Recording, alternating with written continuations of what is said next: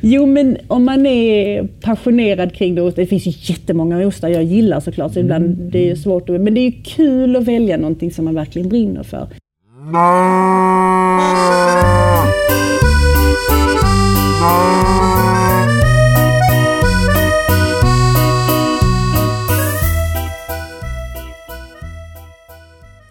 Det här är Ostpodden och jag är en något raspig men ändå Johan. Man kan ju tycka att vi har varit lite dåliga på det här med sydliga breddgrader här i podden. Så, så här till jul tänker jag att vi ändrar på det och rör oss lite söderut i landet. Eller i och för sig var det så att våran gäst faktiskt gjorde sig omaket att sätta sig på tåget och ta sig upp till Göteborg för att snacka ost. Men hennes home turf är en bit söderut, vilket vi givetvis snart kommer till. Innan dess vill jag bara eh, tillägga att eh, dagen efter att vi sågs blev Jenny också vald till årets nyföretagare i Trelleborg. Så ett eh, något senkommet men icke desto mindre stort grattis till Jenny för det. Och så vill jag tacka Wine Mechanics nere i Slakthusområdet också, som hade vänligheten att låna ut fantastiska lokaler för oss att eh, göra det här avsnittet i. Men hörru, nu tycker jag vi rullar igång eh, Ostpoddens dejt med Lilla Osteriet. Precis. Eh, men är du redo? Vi kör! Ja! Vad bra. Eh, för då säger vi Jenny, nu får du Jenny. Jenny. Ja, Jenny. Och så får du hjälpa mig med efternamnet där, för det är yeah. inte helt självklart. Nej, det är inte så enkelt. Jenny Gurfi. Gurfi. Mm. Ja.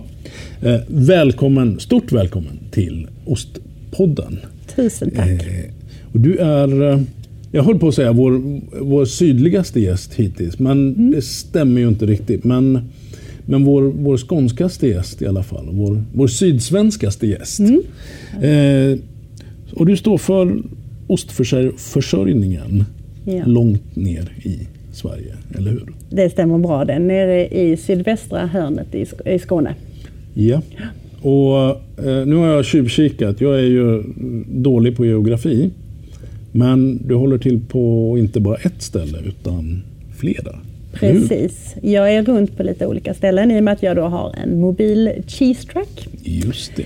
Så att jag är i Vellinge och i Höllviken och i Trelleborg. Nere där i det området som vi kallar för Söderslätt. Aha. Mm. Och det är lite som, såg jag då, som en liten triangel, eller hur? Ja, det kan man säga. Det kan man ja. säga på ett ungefär. Ja, mm. Vad skönt, jag har rätt på geografin hittills. Mm. Det, är, det har jag inte haft tror jag någon ja. gång förr. Det är båda gott där. Eh, cheese truck. Mm. Hur hamnar man i en sån? Ja, det är ju en bra fråga och det är ju kanske inget man gör över en natt sådär, utan det är ju en lång process som det mesta är.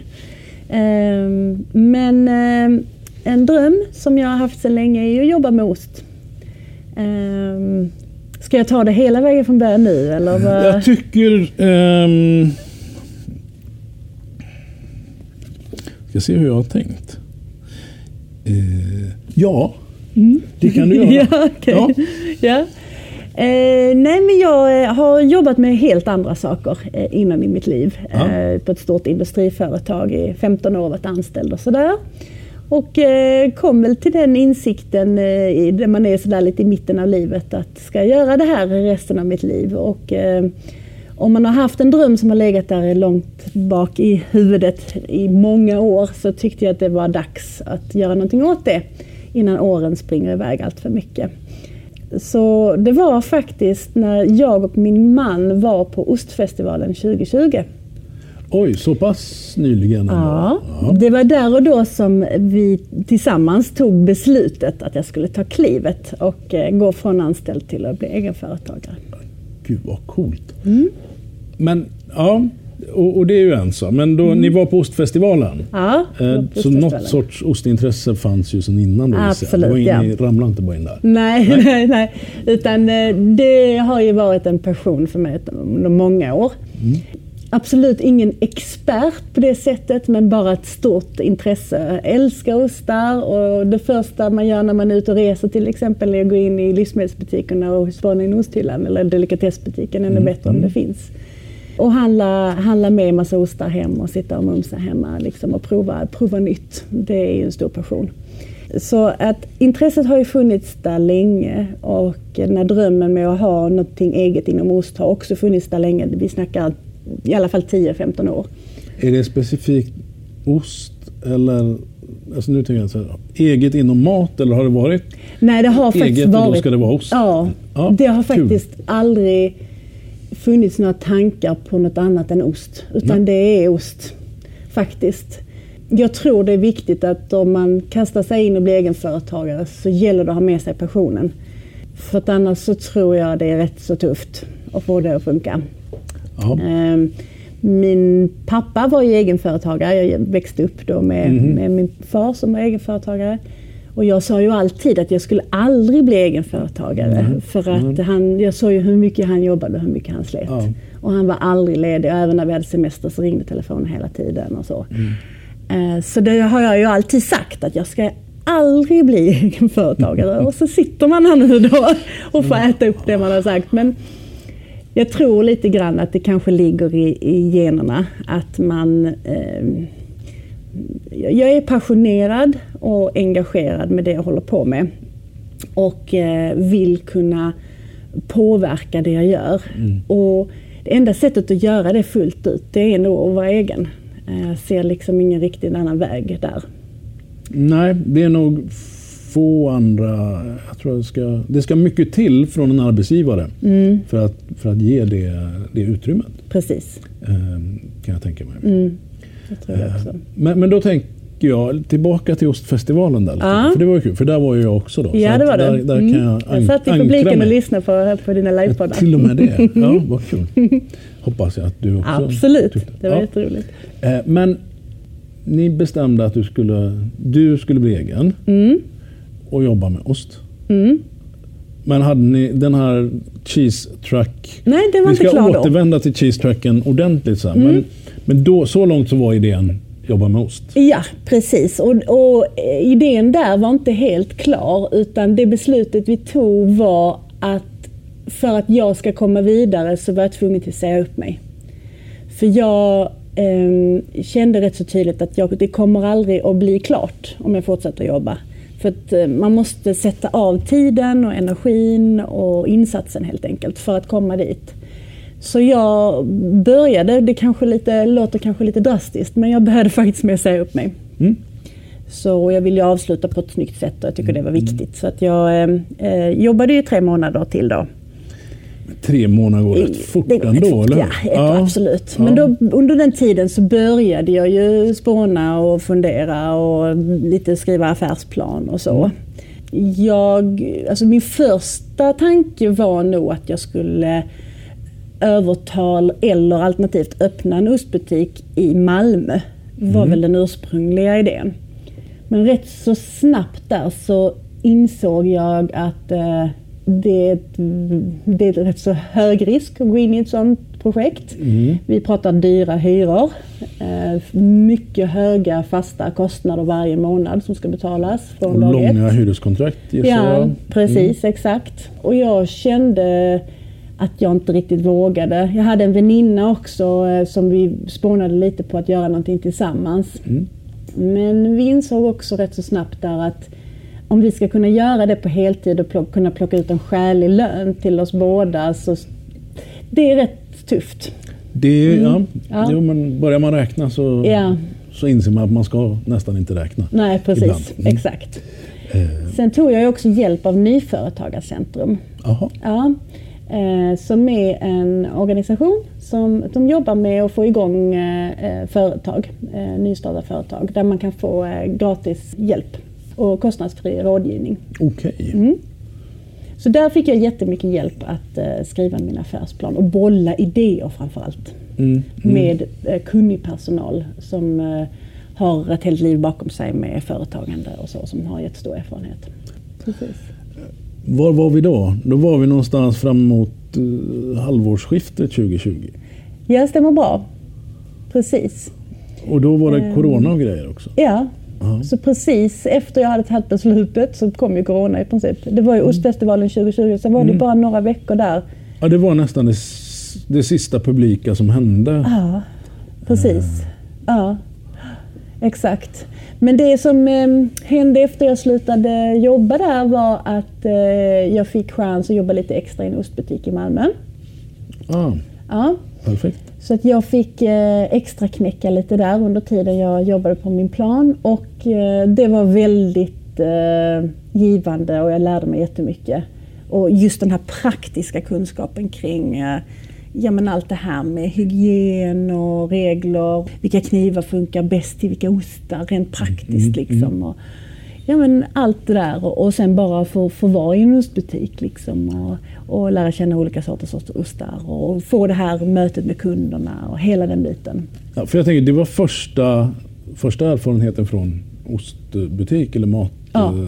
Ja. Matbranschen. Ja, det kan man väl säga. Ja. Kanske, visst, jag har ju jobbat lite på fik och så för många herrans år sedan. Men, mm, mm. men om man säger mer mot ost så var det första erfarenheten. Mm, det var det. Och sen cheese trucken mm. då? Ja, ja eh, det var väl där under sommaren någonting eh, då jag insåg då, tillsammans med då mina rådgivare där, att nej, jag ska nog inte sätta mig i en fast butik. Dels på grund av det ekonomiska, men sen började jag också tänka lite så här, vill jag stå på samma ställe i en butik kanske fem dagar, sex, kanske sex dagar i veckan? Mm. Mm. Kanske inte vill det. Jag kanske kommer att tröttna på det. Jag kanske, för jag är sån där, jag vill gärna ha lite omväxling. Så då börjar jag bli lite osäker. Liksom. Att, aha, är det här jag vill? Och jag, jag vet ju hur det är att man första åren så är det ju, jag kan ju inte ta in folk från, liksom, det kommer ju dröja innan jag kommer kunna göra det. Så första åren så är det ju jag som kommer jobba med detta. Liksom. Och så kom min pappa då med den här idén att, man har du inte funderat på en, vad skulle du säga om en, om en mobil eh, lösning? Vi kan titta på, på bilar i Tyskland, sa han. Ja, jaha, ja. För han har då erfarenhet av att, att plocka hem husbilar från Tyskland. Ah, okay. För privatbruk. Ah. Ja. Så har jag tagit hem många fordon och importerat många fordon från Tyskland. Så han har den erfarenheten. En dag så kom det en länk. Nu har jag hittat bilen. Okej, okay, sa jag.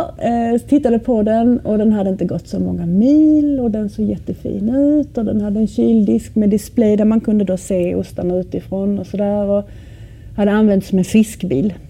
Okej. Okay. Mm. Mm. Så sa min pappa, ska vi åka ner och kolla på den då? Ja, klart vi ska göra det.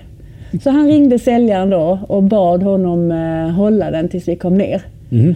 Och det lovade han att göra. Mm. Så vi körde ner då, och det här var ju då i oktober tjugo tjugo. Yeah. Mm.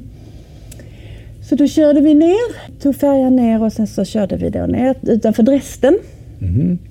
Ja, där är min, mm. mina geografikunskaper igen. Då. Ja, men ja. Östra Tyskland, ja. Om man säger, före detta Östtyskland. Ja. Vi kom dit och ja, det var ju liksom självskrivet att jag skulle ha den här bilen, det var inget snack. Nej, nej. nej.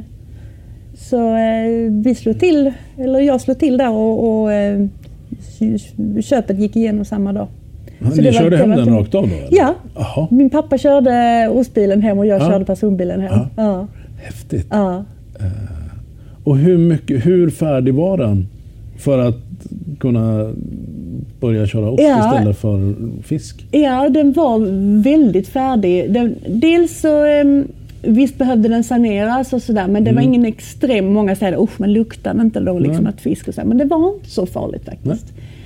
Mm. Eh, lite putsande och lite sanerande och så, och, och sen så hade jag också, innan vi gjorde den här resan så hade jag ju kollat med miljö och hälsa vilka krav ställs på mig för att jag ska kunna ha den här och kunna sälja mm. livsmedel. Mm. Och då visste jag till exempel att jag behöver ha tillgång till varmvatten och så vidare. Mm. Mm. Så det var ju den här varmvattenberedaren, om pappa lyssnar på det här så kommer han säkert att kommentera om jag säger fel. Men mm. eh, om jag kommer ihåg det rätt så var det så att den gick på, alltså den, den värmde bara vatten när man körde.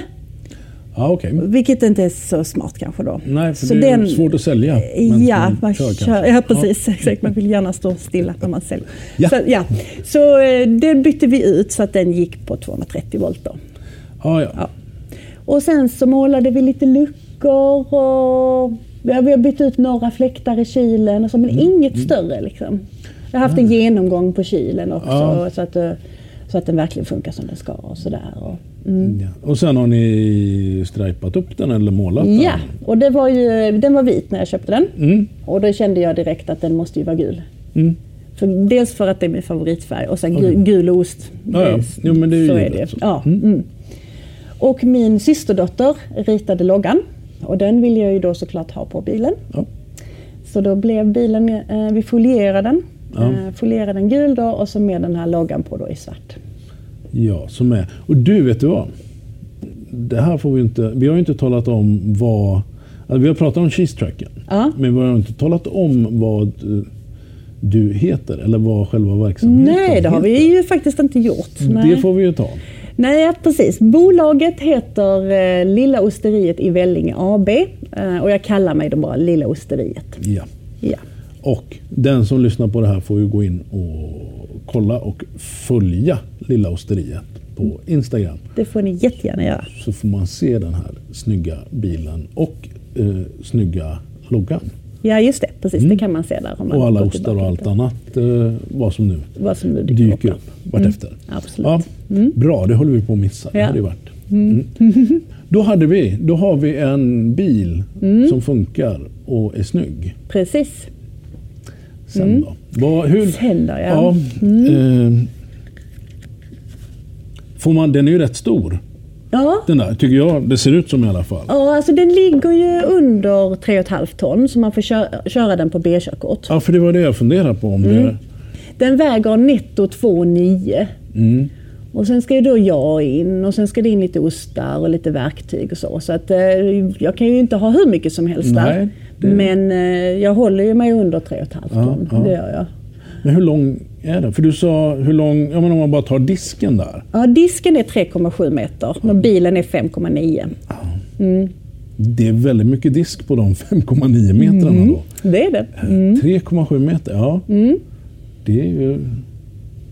Ja, men det är en rejäl kyldisk. Ja, liksom. Men det är det. Mm. Ja. Sen är det ju rätt så djup också, den är ju en dryg meter djup. Ja. Så jag kan ju jobba lite med olika sektioner och sådär ja, ja. I, i disken. Ja, för hur funkar... Ja, vi kan väl ta, hur, hur fyller du... Hur tänker du när du... Eller hur tänkte du i början? Ja, för jag antar att det har ändrat sig. Det har ändrat ja. sig en hel del. Alltså när jag, när jag skulle öppna då inför öppningen så skulle man ju då köpa ett startlager såklart. Mm. Och det var ju jättesvårt att välja där vad man skulle ha för ostar och, och hur mycket ska jag ha och hit och dit. Men någonstans måste man ju börja. Så när jag öppnade så låg jag någonstans mellan tjugo och tjugofem ostar. Mm.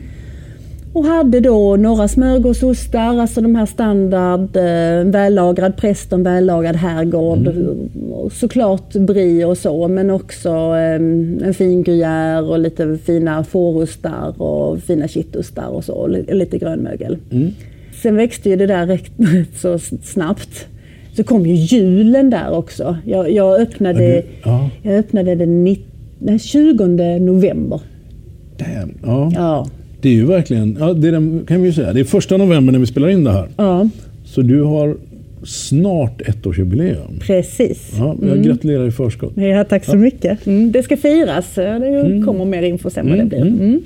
Ja, var var vi? Jo. Ostar. Ostar. Ja, och så mm. jul då, ja. ja. Mm. Och jag hade ju inte lagt någon förbeställning till julsortimentet och sådär. Och det, det hade ju inte jag koll på. Nej. Så jag vet, jag kommer ihåg att jag fick tag i en stiltonost på åtta kilo. Den gick på en vecka.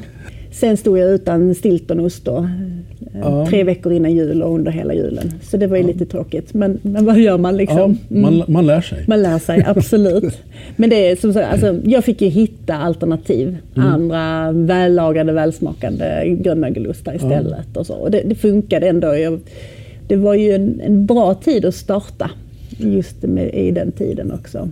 Ja, och hur hade du, var det, var det självklart din den här rutten eller dina, för nu har du ganska fasta stopp Eller? Ja, det har jag. Jag har ett schema. Du... Mm. Ja, jag har ett schema. Det har jag ändrat en hel del sedan starten. Jag var mer i Vellinge i början. Mm. Då stod jag tre dagar i veckan tror jag, i Vellinge. Okay. Och jag hade öppet fem dagar i veckan. Ja. Nu har jag öppet fyra dagar i veckan. Ja. Och en dag i Vellinge. Så det har ändrats en del.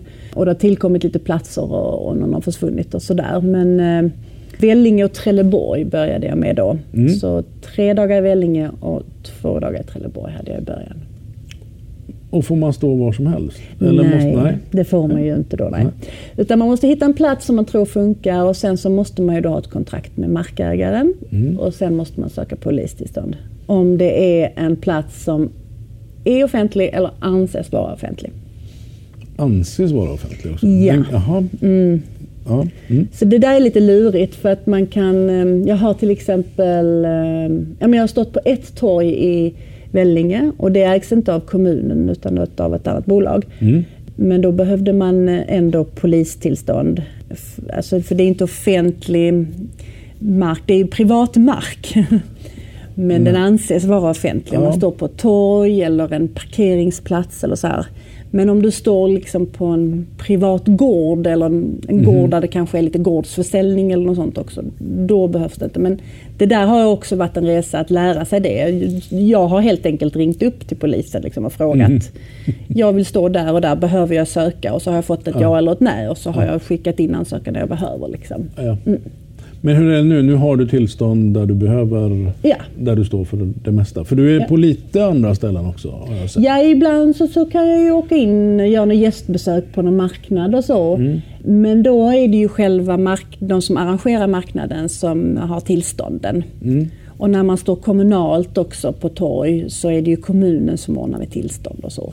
Ja, okej. Okay. Uh, så det där är lite olika. Mm. Beroende på. Och sen har jag sett att du är... inomhus i någon stor cool lokal mm. ibland mm. med bilen och alltihop. Ja, precis. Ja. Ja. Det finns ett ställe som heter Matverkstaden i Malmö i stadsdelen Kirseberg. Okay. Mm. Eh, och det är ju ett gammalt lokstall. Ah. Alltså man använder det då till att eh, renovera och serva, serva tåg och så. Mm. Och det gör man inte alls numera utan det är helt nedlagt. Och då är det en restaurang där som driver ett litet network med olika foodtrucks som kommer dit. Så man har ett, liksom ett ställe där olika foodtrucks samlas. Mm. Och man kan då komma dit och man kan köpa en öl och ta ett glas vin och sen så köpa mat från där man vill. Där det passar. Ja, ja. Men är det en restaurang och det... inbjudna foodtrucks? Ja, eller det är... det är en restaurang som ja. är permanent där ja, ja. och som då har... serveringstillstånd. Mm. Mm. Ja, ja, och så kan man handla från foodtrucksen och från restaurangen ja. och få en öl eller precis. ett glas vin. Eller så. Exakt. Säljer du ost, eller kan du sälja som osttallrikar och så? Då säljer jag osttallrikar på sådana ställen. Ja, just det. Ja. Så då plockar trevligt. jag ihop en osttallrik eh, som passar då kanske till ett glas vin. Mm. Eller en öl. Och eh, gör då eh, ett paket med ett rätt så schysst pris. Liksom. Mm. Mm. Mm. Kanske en fyra, fem olika ostar med något tillbehör och så. Mm. Och så kan man då slå sig ner i den här häftiga industrilokalen och köpa sig ett glas vin och äta en ostbricka. Mm. Mm. Ja, jag känner jag håller definitivt på att samla ihop till en, en Skånetur här. Det finns en massa saker jag har. Ja. Börjar plocka på på listan. Där Precis. kommer en till. Ja. Jag.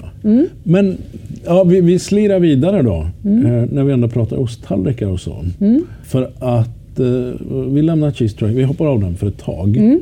Och så tar vi provningar. Mm. Som du också kör. Absolut. Mm. Mm. I augusti månad så lanserade jag då att man kan boka ostprovningar hos mig. Och då fungerar det så att jag kör hem till folk mm. och håller hemma hos provningar för sällskap om minst sex personer. Mm. Och då finns det två alternativ. Jag har då något som jag kallar för lilla ostprovningen och stora ostprovningen. Mm. Då fem mm. eller sju ostar. Oj.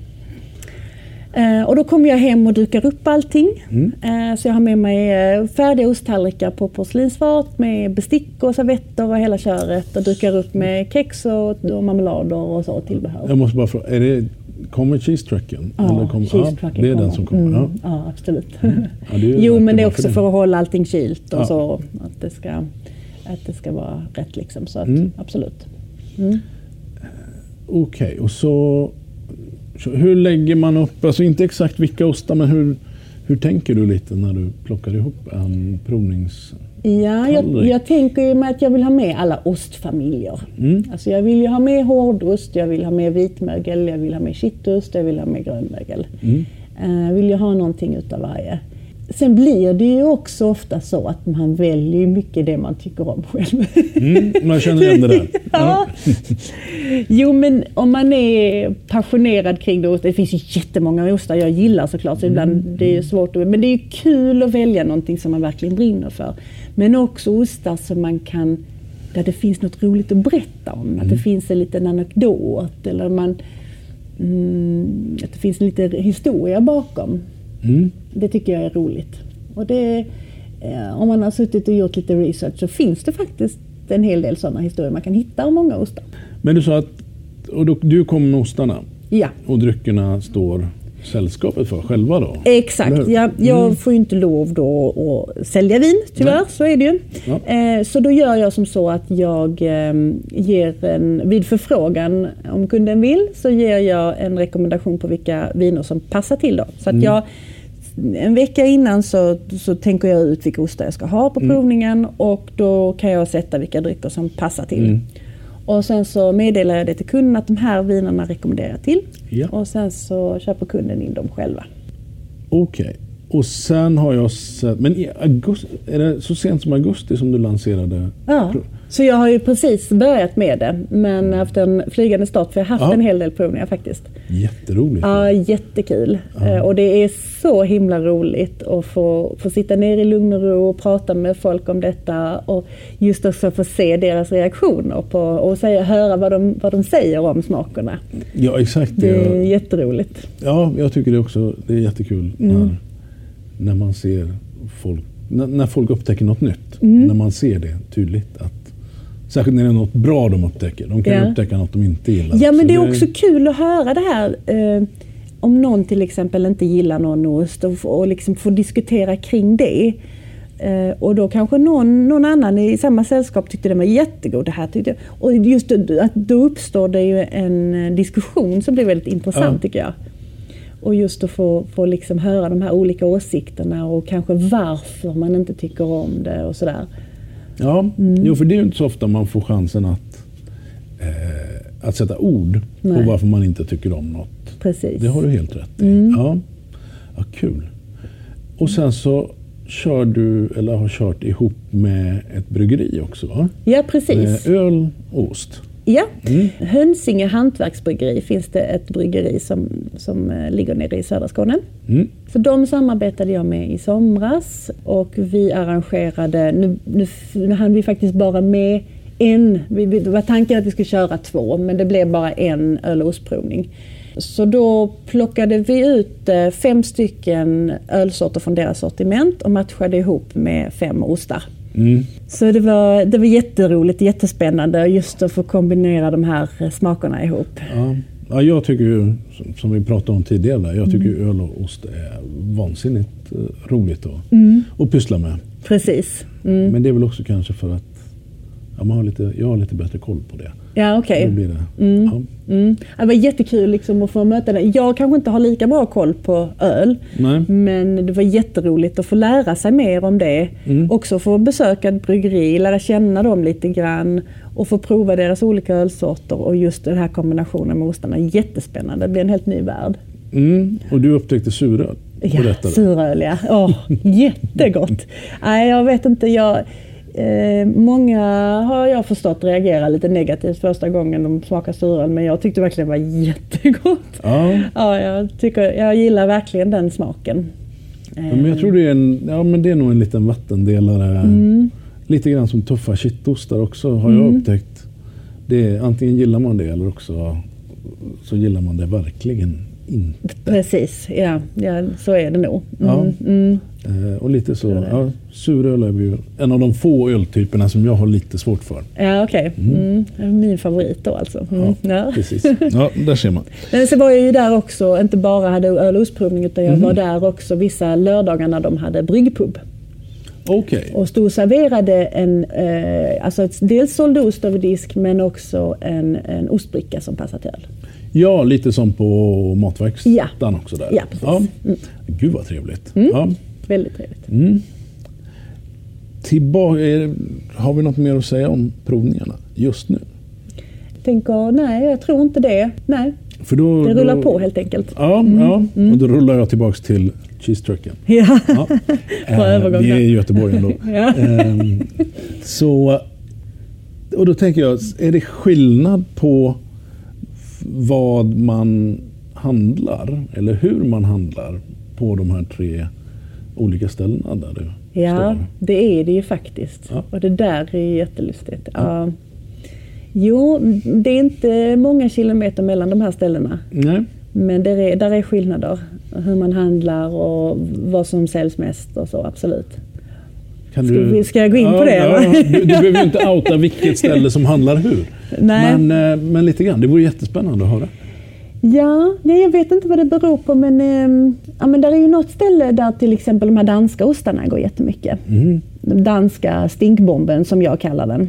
Ja, då pratar vi Danbo. Ja, en riktigt vällagrad. Typ och... Ja, jag har en Danbo som heter Gammelnock som okay. är extra lagrad med, med riktigt mycket smak och riktigt mycket doft. Och ganska kladdig. Ja, kanske, kan. ja mm. svettig. Ja, mm. ja mm. absolut. Men den ja. går ju jättebra på någon av orterna. Och på något annat ställe går det ju mer getost, fårost. Ja. Och på något ställe går det ju mer så här traditionell smörgåsost. Alltså mm, grevéhus mm, mm. och eh, präst och herrgård ja, framförallt. Ja, ja okej. Okay. Mm.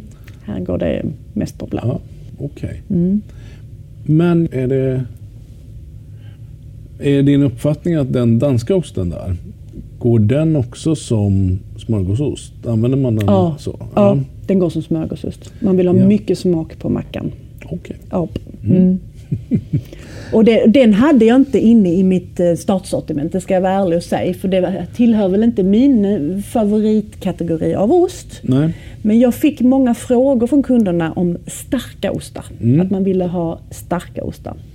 Ja. Ehm, och diskuterade då lite med ett par av mina leverantörer och kom fram till att testa denna. Och den har ju blivit en hit. Ja, ja. Mm. Och lite ovanlig ost också som man kanske inte hittar överallt. Nej, nu när jag tänker efter så är min uppfattning är nog nästan att det finns min, här uppåt i alla fall, Göteborg då, mm. att det har nästan försvunnit mm. ur ostdiskarna. Du säger det? Ja. Ja. De här danska liksom, ja men vad heter de? Svarta Sara, Svarta Sara och Gamle Ole. Gamle Ole, ja precis.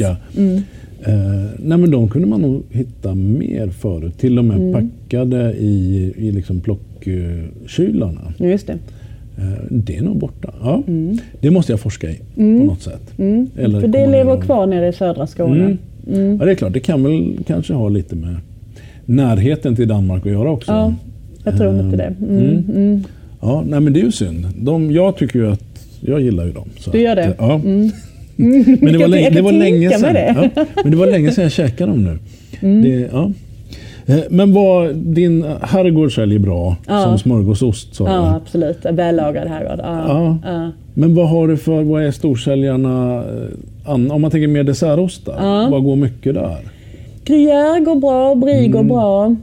Grönmögel går rätt så bra också. Jag tror att eh, jag har ändå ett rätt så hyfsat sortiment på grönmögelsidan. Mm. Och har lite annorlunda ostar, lite tyska, lite spanska mm. som är väldigt populära. Så de, de går faktiskt också väldigt bra. Det gör de. Men sen eh, Kaltbach Creamy till exempel. Det är, ju, ja, ja. det är ju en ost som, eh, som väldigt många tycker om. Det är en populär ost. Och ganska mm. prisvärd, är den inte det också? Ja, hyfsade, hyfsade ja, pris också. Ihåg, men, ja. Ja. Fransk bondost, det är också en mm. sån ost som är väldigt populär. Mm. Lite um, lagom i... Lite gräddig, mm. lite mildare ja, i stilen. Lite lagom så. i smak, men ja. ändå lite lyxig, känns det. Ja, ja. Och Chistera är ju en av mina personliga favoriter och den ja. går ju också rätt bra. Mm. Mm. Den, den dök upp när jag gjorde min research. Ja. ja. Den halvgrunda som jag brukar göra. Eh, Och den var jag faktiskt tvungen att kolla vad det var. Ja, okej. Okay. Mm. Men du kan gärna få berätta om den, för ja. den lät väldigt god. Ja, den är jättegod. Den kommer från franska Baskien. Mm. Och den är gjord på åttio procent fårmjölk och tjugo procent getmjölk. Gjord på pasteuriserad mjölk då. Mm. Så den är lite i stil åt fransk bondost, men med mer karaktär då, i och med att du har fårmjölken och getmjölken mm. istället. Mm. Men du har ändå det här lite gräddiga, halvmjuka konsistensen mm. i osten. Ja, så, är det alltså. ja. Ja. så det är en hårdost, men med lite gräddighet i. Okay. Liksom. Mm. Den är vansinnigt god. Mm. Mm. Är det någon, eh, vad heter det? Någon mögelyta eller någon kittyta eller något sånt där? Eller eh, är den bara där är en, jag tror den är naturlig, den ytan. Mm. Mm. Mm.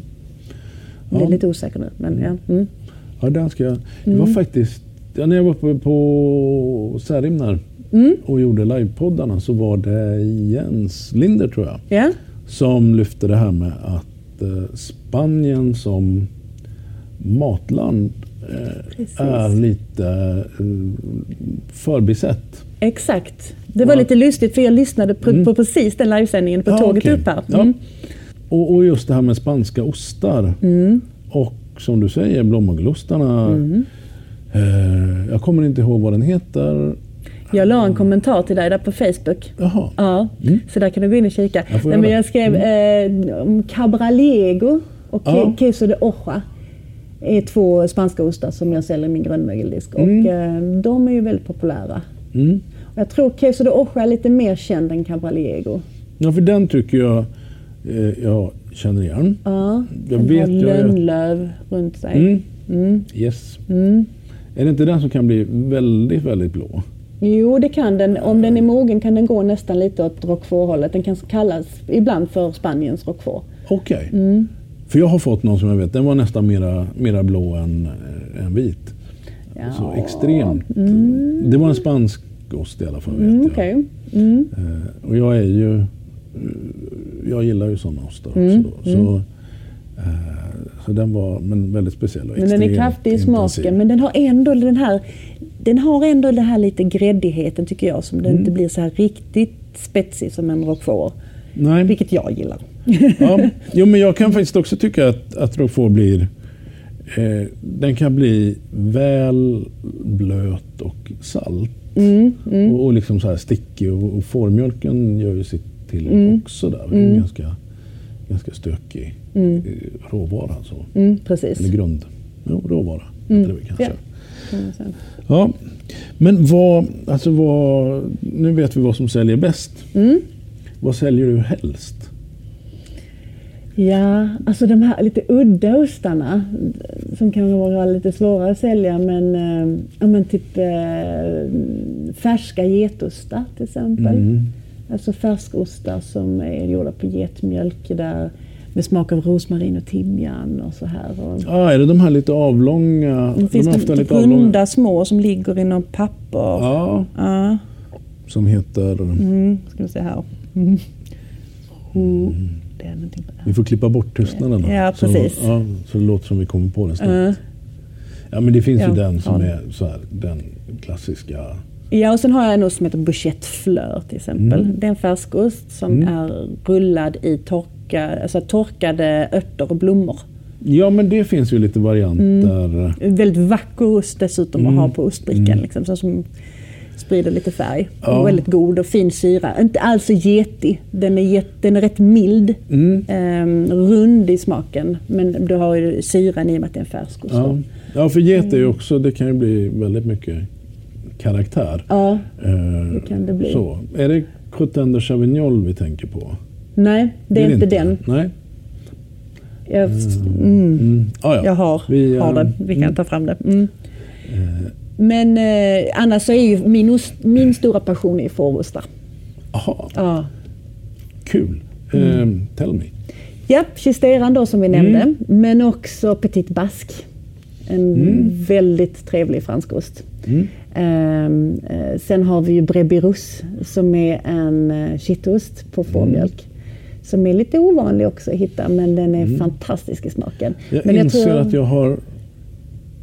Jag har ätit de här, men det är för länge sedan. Aha. Ja. Mm. Nu måste jag ta, det här måste jag fräscha upp alltihopa, känner jag. Mm, ja. Okej. Okay. Sen har jag en fårrust som lagade, lagade ett år, som lagade rätt länge, lite så här torrare i stilen, men har ett tjockt täcke av rosmarin runt sig. Mm. Och, och den här rosmarinsmaken tillsammans med fårostsmaken är en mm. helt ljuvlig kombination. Mm. Mm. Vi har en tidigare poddgäst, eh, också osthandlare, men han... Ni skulle ju funka bra ihop. Han har ju ostaffären i sitt garage då. Jaja. Det skulle ju passa bra till trucken. Mm. Ja, Hans på Garage för Mars. Mm. Han hyllar ju Ossau Iraty. Den är helt ljuvlig. Ja, mm. Det tror jag är jag hans stora eh, passion ja. Här i livet. Alltså. Ja. Jag hade inne en vällagrad sån. Mm. Och den är lite ovanlig också. Jag tror mm. den låg på fjorton månader eller någonting ah, sånt. Okay. Så då hade den liksom gått över och fått det här liksom lite nötiga, söta stilen. Helt ljuvlig. Mm. Ja. Så den, för den, den vanliga Ossau Iraty är ju rätt så mild och, och gräddig och kanske inte lagad så det. Jag vet inte om de ligger på sex månader mm. eller någonting sånt. Nej, för ska jag vara helt ärlig så har jag inte riktigt fattat grejer med den. Aha. Men jag får väl jaga rätt på en sån där... Den reserva-varianten ja, ja. Som är lite mer äh, lagrad. Det låter mm. mer som, som något som jag skulle mm. gilla. Mm. Men vad säger du om en ost som Bredsjö Blå då? Ja, jag har testat ett par av de här svenska grönmögel och de är, de är lite svårsålda har jag märkt. Mm. Mm. Um, nu är ju inte grön- och blåmögel kanske min... Det, det är lite sån, det är den ostfamiljen som jag har fått lära mig. Ah, okay. um, ah. Som jag inte kanske från början... Det var inte där min stora passion låg man sa, sa jag så. Men...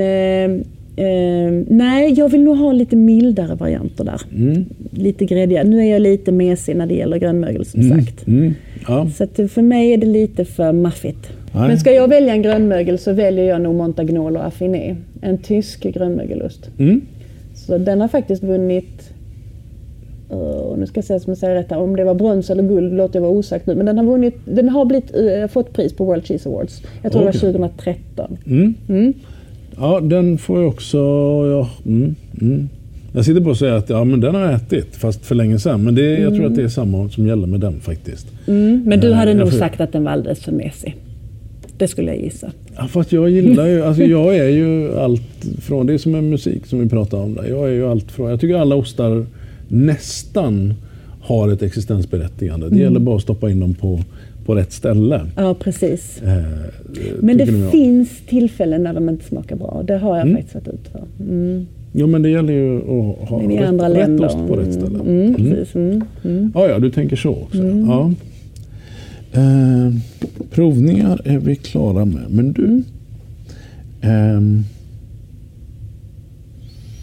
vad, men vad har, hur skulle du säga att sortimentet har utvecklats? Du... prata om att på de där tre komma sju metrarna ja. Så är det betydligt mer ostar idag än de där tjugofem som du börjar med. Ja, man kan väl säga gånger fyra. Gånger fyra, ja. Upp emot hundra. Ja, alltså jag ja. räknade mina ostar för ett par månader sedan och då kom jag upp i sjuttioen. Det är lite varierande där uppe mm. där, men någonstans mellan sextio och åttio sorter. Mm. Där mm. brukar vi ligga. Mm. Ibland men, är det trångt. Ibland får jag inte plats med alla. Jag har ju mm. ett lagringskyl under displaydisken. Ah, okay. Så vissa ostar får ju ligga där och vänta på att få plats och komma upp. Liksom. Mm, mm. Mm, för ibland får jag inte plats med alla. Men har du hela, eh, hela verksamheten i bilen? Ja. Du har inget sidolager där du eh, lägger? Nej. Nej, det har jag inte. Eh, Okej, okay. Ja, men det, det blir ju ännu coolare. Och, men det, detta gör ju att jag måste ju fylla på varje vecka. Mm. Mm. Och då gör jag det genom att jag kör och hämtar. Mm. Något litet undantag. Med, för jag har, just nu har jag nio leverantörer som jag jobbar med. Oj, ja. Så rätt många. Men jag, för det mesta så kör jag och hämtar själv. Eh, och då kör jag ju med min ostbil. Mm. Eh, och och det, jag har ju rätt så hög omsättning på ostarna. Mm. Och, och jag känner att det här är säkert sånt som, som kommer att utvecklas med tiden och jag kanske kommer att skaffa ett ställe där jag kan ha lager och mm. sådär. Mm. Men jag tänker nu i början så vill man hålla kostnaderna nere mm. och man vill komma igång och man vill testa av och så. Och då kör jag hellre och hämtar ostar varje vecka. Eh, och... Ja, och jag tänker det finns ju någon fördel också för att... Eh... risken måste ju vara mindre att det blir något liggande. Exakt, jag har väldigt mm. lite svinn. Ja. Extremt lite. Och det lilla jag har, det rear jag ut och det säljer. Det finns ju olika appar man kan använda nu också ja, för att bli det. Av med sådana produkter som är nära att gå ut eller ligger precis mm, runt datumet mm. liksom, eller går ut. Och, har och då, du testat något sånt? Ja, absolut. Ah, okay. ja, det jobbar mm. jag med. Ah, okay. Och det är jättebra för då, då rear man ut och, och, och man gör av med det. För jag, är det någonting som jag inte gillar så är det att slänga mat. Mm. Och ost är ju sånt, det ska ju rätt mycket till innan det blir dåligt. Alltså det, ja, det, så, ja. Ja, mm. det är ju ett livsmedel som, det här med datum, ja. Ja, ju, men, det ska vara där, ja. Men det är många gånger så är ju osten bra efter det datumet också. Ja, herregud ja. Mm. Och sen, ja men det är bra för man kan ju inte äta upp all, allt. Själv heller. Nej, det, nej, det kan det, man inte. Eller kan nej, och kan, men eh, man kanske inte ska. Man kanske inte ska, nej, nej, nej. Precis, exakt. Eh, mm. Nej. Men hur, hur skulle du säga att sortimentet har utvecklats? Har det blivit, eh, är det några ostsorter som du har blivit mycket, mycket djupare på eller mer välsorterad? Eller har du fått mm. breddat dig på typ? Eller hur? Mm, alltså fårostfamiljen har ju växt. Det, mm, dels mm. för att min passion ligger där. Eh, så hårdostar är ju där mitt fokus ligger. Det är ju mm. det jag har störst sortiment mm. av. Så det har ju växt kanske lite väl mycket. Okay. Sen är det ju så också när man har den här passionen, man tycker någonting är så roligt. Det är ju så kul att hitta nya ostsorter mm. och ta in nytt och prova och Det, det är ju så himla roligt. Mm, mm. Så man har ju lite svårt där själv att begränsa sig. Och det kan bli ibland att man köper på sig lite väl mycket kanske. Ja, just det. Ja, ja. Det kan bli så ibland. Ja, jo, det kan jag känna igen. Mm, ja. Men samtidigt är det hårdostar som är hela hårdostar. Ja, ibland är det hårt. Är det... Ja. Och sen har jag en vakuumförpackare också. Så ah, att jag, ja. Köper jag in en hel så kan jag ju dela den och sen mm. vakuumförpacka och så. Och då håller man ju den... Ja, då håller det sig ju bra länge. Ja, absolut. Mm. Ja, men vi pratade om, apropå hårdostar då, så pratade vi, när vi pratade om nyttiga ostar. Mm, just det. Så mm. var vi inne på Étivas. Precis. Som kändes som att den låg ganska varmt om hjärtat i alla fall. Väldigt varmt om hjärtat, mm. ja. Mm. Och det, det är lite en rolig historia bakom den här osten. Jag hade faktiskt en kund. Mm. Eh, som kom och frågade mig, har du en gräsbetesost som är ekologisk och opastöriserad? Och då stod jag och kliade mig i huvudet lite grann. För jag tänkte, jag har inte riktigt koll på vad kurserna till dessa ostarna äter. Liksom. De vill kanske inte riktigt, jag har inte den liksom, nej, det... kollen hela vägen. Men då pratade jag med en av mina leverantörer och frågade liksom, om man ska... Om man, ska, man har de här tre kraven. Och då fick jag rekommendera det till vassen. Den är ju inte kravmärkt. Nej. Men den är ju så nära naturmässigt jord som man kommer. Utan att vara kravmärkt. Ja. Skulle jag säga. Ja, men jag, jag gillar den också. Det är ju en... Eh, vad är det? Någon har sagt. Det är som, det är som Gruyère var för hundra år sedan. Ja, så kan man kanske säga. Drygt hundra. Nu, nu levde inte jag då, så jag vågar inte skriva under på det. Men nej, man inte, kan tänka inte ens jag det. Levde då. Så, ähm, nej, men det var tydligen ett, ett antal av de här Gruyère-gänget. Mm. Ja, mm. Som ledsnade. De tyckte Gruyère-kraven blev urvattnade. Precis. Och så man skulle utöka området för att man ja. hade, ja, som jag har förstått för det på trettiotalet, mm. nittonhundratrettiotalet. Ja. Typ hundra år sedan. Ja, ja exakt. Mm. Och då ökade efterfrågan på Gruyère. Mm. Och man vill, vad ska vi göra? Vi måste få fler producenter som gör Gruyère. Och då var det vissa familjer där som sa, nej vi ska inte hoppa på det nej. tåget. För vi ska göra osten som jag alltid har gjort den. Ja, och så mm. enligt de principerna som var då. Ja. Och därför är den väl, det är bara gräsbete, man gör den bara en viss tid på året. Ja, det är en alpaciost. Så ja. man, man använder bara sommarmjölken. Just det. Och det är kravet att du ska ha högbetande djur och så de ska gå på minst åttahundra meter. Ja. Mm. Och den görs där uppe ja. i Alperna också. Ja, i alltså Schweiz. I de här mm.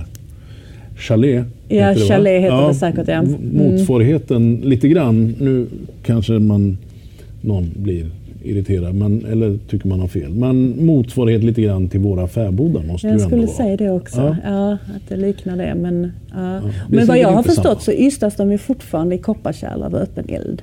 Ja. Mm. Eh, ja, jag tycker det är häftigt. Mm. Det, eh, men jag pratade ju med Kristina Åkermo.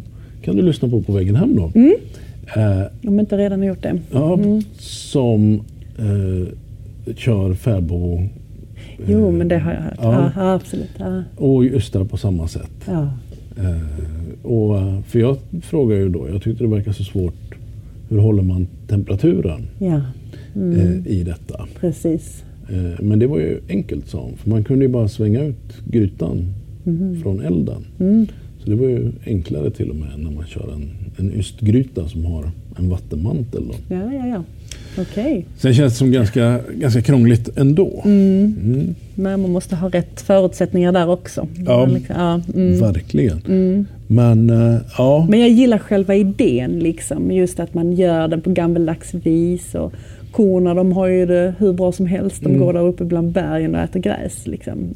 De kan ju inte ha det mycket bättre. Nej, Nej. Och, och äter det som, det som slår ut vart efter också. Eller det som, för de går väl mm. uppåt och käkar vart efter. Mm, just det. Det, det, liksom, det blir grönt. Mm. Uh, och det ändrar mjölken också, tror jag, lite grann. Mm, just det. Eller borde så, det jag, så borde det vara, ja, absolut. Ja. Ja. Och att det är inte bara gräs utan det är örter och sånt och annat ja. som konsumeras där på mm. backarna. Mm. Mm. Och det där tror jag, det hörde jag, att det, det var bevisat nu att eh, ju större mångfald i fodret så blev det också inte bara smakrikare eller liksom mer, fler nyanser utan också eh, var någon fett syre, syra sammansättning som blev bättre i mjölken. Ja, okej.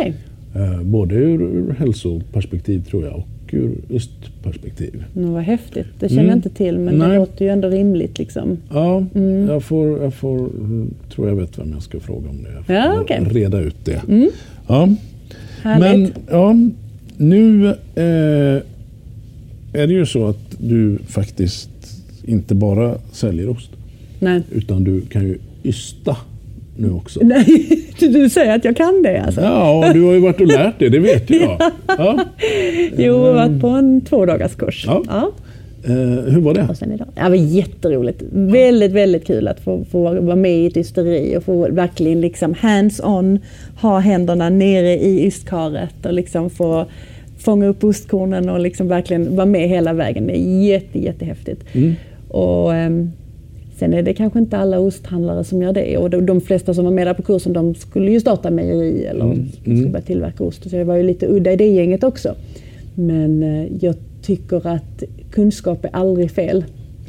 Ehm, och just också när man, ja, men när man har passion, passionen och man har intresset och man vill veta mer bakom. Mm. Hur går det till att tillverka en ost? Vad är det, varför blir den hårdost? Varför blir den kittost? Hur gör man en vitmögelost? Mm. Alltså, lära sig allt det här. Jag tycker det är jätte, jätteintressant. Ja, och ja, men jag förstår. Hade du koll på processen innan Nej. du eh, drog iväg? Nej. Nej, det ska jag väl säga. Du... Det hade jag inte. Absolut Nej. inte. Utan. Så det var många dumma frågor där alltså, som, som jag såg det. Men jag tänkte, nu har jag min chans. Ja, ja. Det är bara att fråga på. Liksom. Jo, nej, men det är därför man, man går kurs. Mm, precis, också. Exakt. Mm. Nej, men jag tycker också det var, eh, när jag gick så var det ju en uppenbarelse. Jag hade nog mm. teorin ganska klar för mig, men det mm. går ju inte ändå.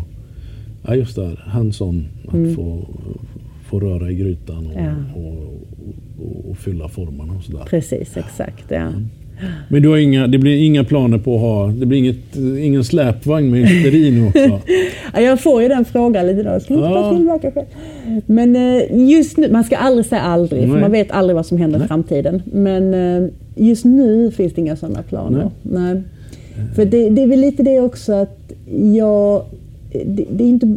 Osten är nummer ett, varför jag gör det här. Men sen är det ju också nummer två, är ju det sociala. Mm. Det här mötet med, med människor som jag verkligen brinner för och tycker är jätteroligt. Alltså, grejen är, egentligen är jag ingen säljare. Jag har Nej. aldrig varit en säljare och jag är egentligen ingen bra säljare. Nej. Men jag, jag, tycker, jag tycker om ost och jag tycker om att träffa människor. Mm. Mm. Och, och inte bara sälja ost utan lära känna människor, stå och snacka en stund. Um, nu har jag ju inga kollegor längre. Jag har ju gått från Nej. att ha kollegor över hela världen mm. och jättemånga runt omkring mig hela tiden till att ha noll. Det är också en väldigt stor omställning. Mm. Men det positiva med att vara så här på samma ställe runt omkring då, med olika platser, men det är ju att man lär känna folk. Folk kommer ju tillbaka till den och handlar, och man lär känna varandra lite grann och mm. pratar lite mer för varje gång, och man bygger relationer, och det tycker jag är jättekul. Ja, ja, det förstår jag. Det måste vara ett... Ja, om, man, om, man, om man är en social person, och annars ja. kanske man ska ägna sig åt något annat. Ja, då. Och det är lite jag tänker att visst hade det varit kul att göra egna ostar, men då står jag ju där inne själv.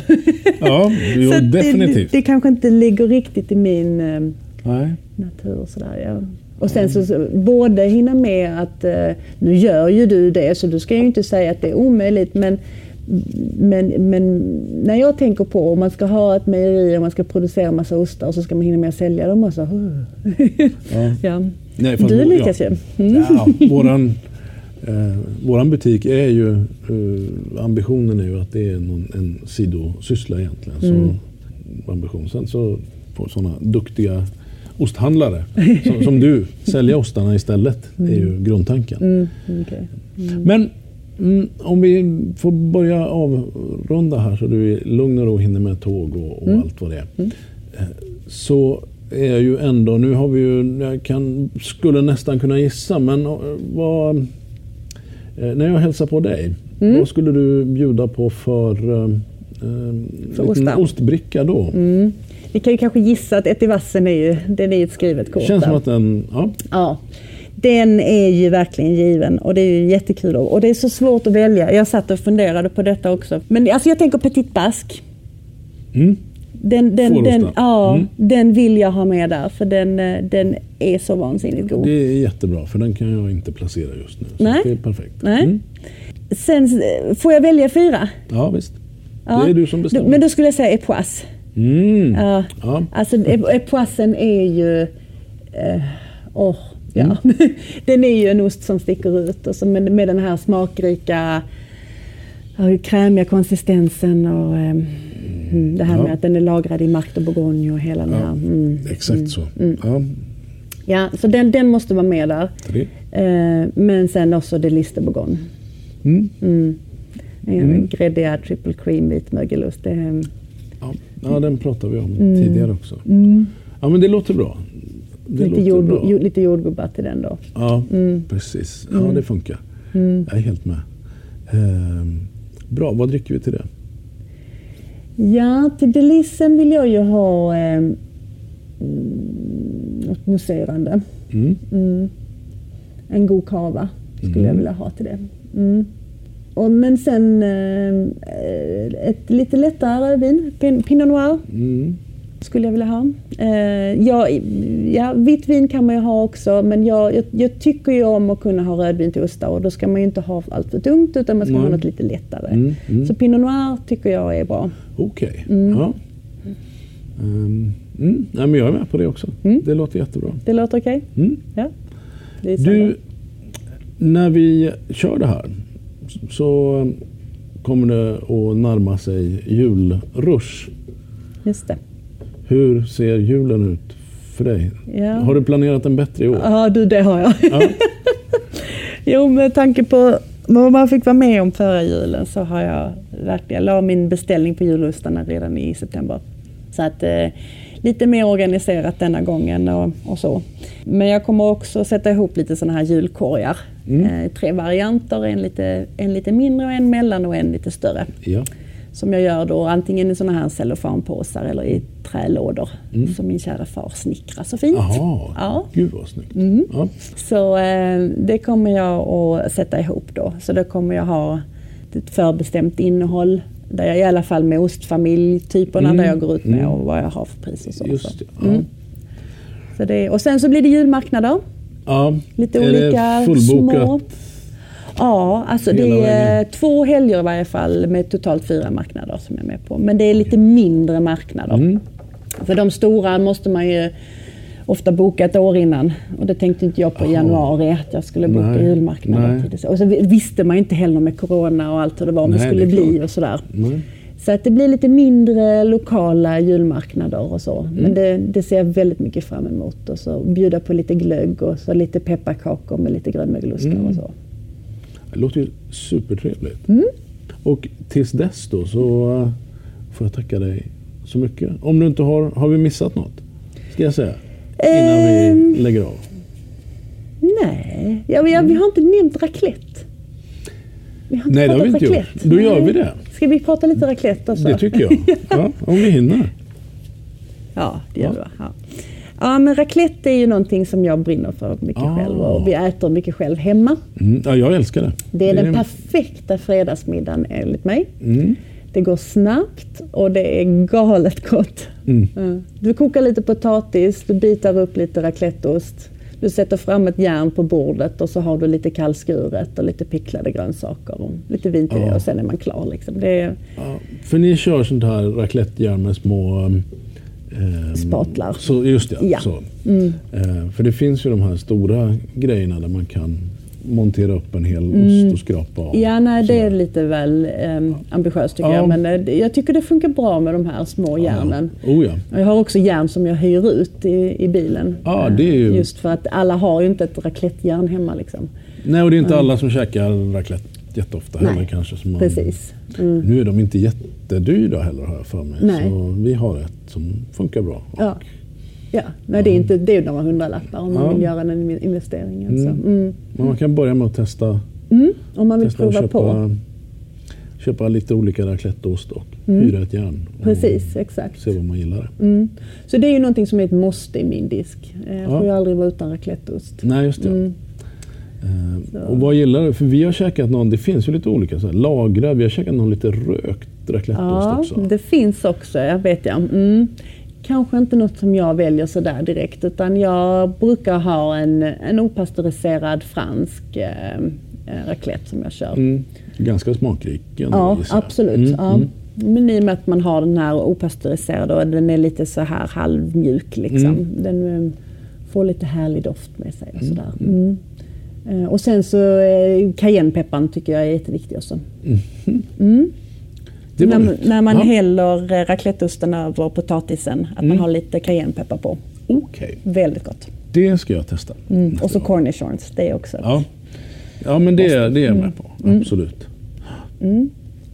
Men då så. Ska vi se till att, att få dig till tåget nu? Ja. Det är jag som är mer nervös än du. Ja, ja. Du ska hinna. Jag tycker det är lugnt. Det löser ja, ja. sig. Ja. Men Jenny, stort, stort tack för att du ville ta dig till Göteborg och vara med i Ostpodden. Och tusen tack för att jag fick vara med. Det är en stor ära. Och där vart vi tvungna att skynda ner till stationen för att se till att Jenny hann med tåget söderöver igen. Vi hinner ett Ostpods-avsnitt till före jul. Och kom ihåg att ost är bästa julklappen. Så har det alltid varit och så kommer det alltid att förbli. Är du ute efter lite mer ostigheter mellan poddavsnitten så följer du Ostpodden på Instagram. Och följ gärna Cityysteriet G B G också, där det är ännu lite ostigare för det mesta. Men nu, nu är det så här att det här har varit Ostpodden och du har varit tapper. Tack så mycket för att du har lyssnat. Vi hörs snart igen.